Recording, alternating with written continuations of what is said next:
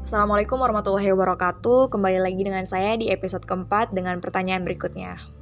Pertanyaannya yaitu, bagaimana pendapat Anda mengenai pembiayaan KPR syariah dengan akad murabahah? Jelaskan secara detail berdasarkan fatwa, ketentuan OJK, dan praktik perbankannya.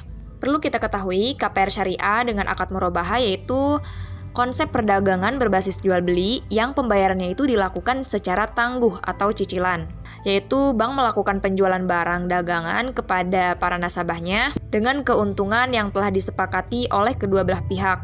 Karena menggunakan akad murabahah, maka pihak bank syariah harus memberitahukan kepada pihak nasabahnya mengenai harga perolehan rumah yang diperoleh bank syariah dari pihak developer. Kemudian, bank syariah dengan harga tersebut menetapkan margin atau keuntungan yang akan diambilnya, di mana margin keuntungan tersebut disepakati oleh kedua belah pihak.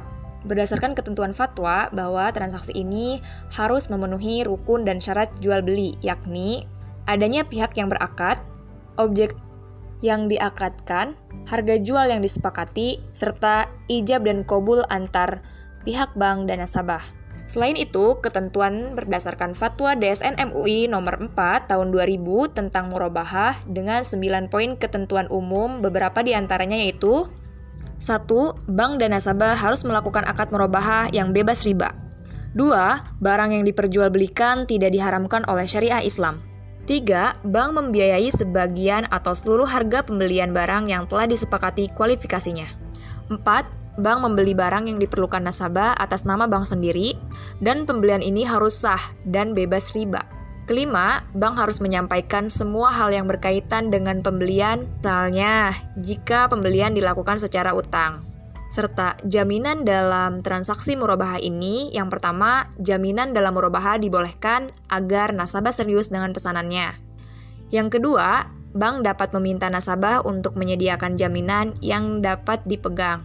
Pembahasan selanjutnya berdasarkan ketentuan OJK, di mana dalam OJK dijelaskan bank menetapkan prosedur baku paling sedikit untuk memastikan yang pertama, adanya kelengkapan dan kebenaran dokumen yang dipersyaratkan untuk akad kredit atau pembiayaan. Yang kedua, terdapatnya surat keterangan resmi atau cover note dari notaris yang menyatakan bahwa seluruh berkas anggunan asli yang belum diterima masih digunakan dalam proses administrasi di instansi pemerintahan yang berwenang dan akan diserahkan kepada bank pada waktu yang sudah disepakati setelah proses administrasi dimaksud selesai dilakukan.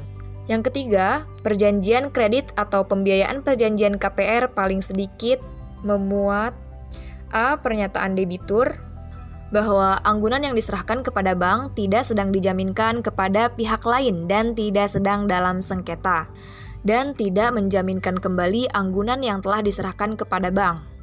B. Dokumen pendukung yang memadai dan masih berlaku, serta dapat dilaksanakan berdasarkan hukum Indonesia, dan tidak bertentangan dengan peraturan perundang-undangan di Indonesia.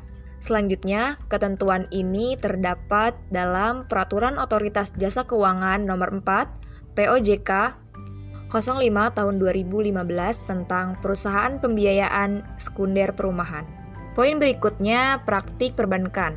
Pada praktik perbankannya, KPR syariah ini yang pertama, nasabah mengajukan pembiayaan rumah dengan menyertakan dokumen dan persyaratan lainnya.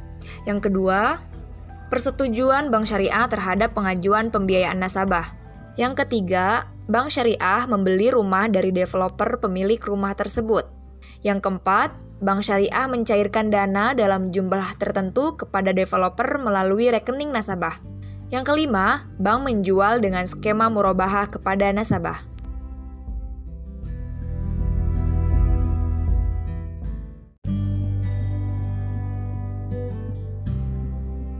Bank menjual dengan skema murabahah itu dengan harga jual yang terdiri dari harga beli dan margin yang disebutkan dalam akad murabahah. Selain itu, biaya lainnya seperti administrasi dan notaris dibayar oleh nasabah itu sendiri dan tidak dimasukkan ke dalam harga jual.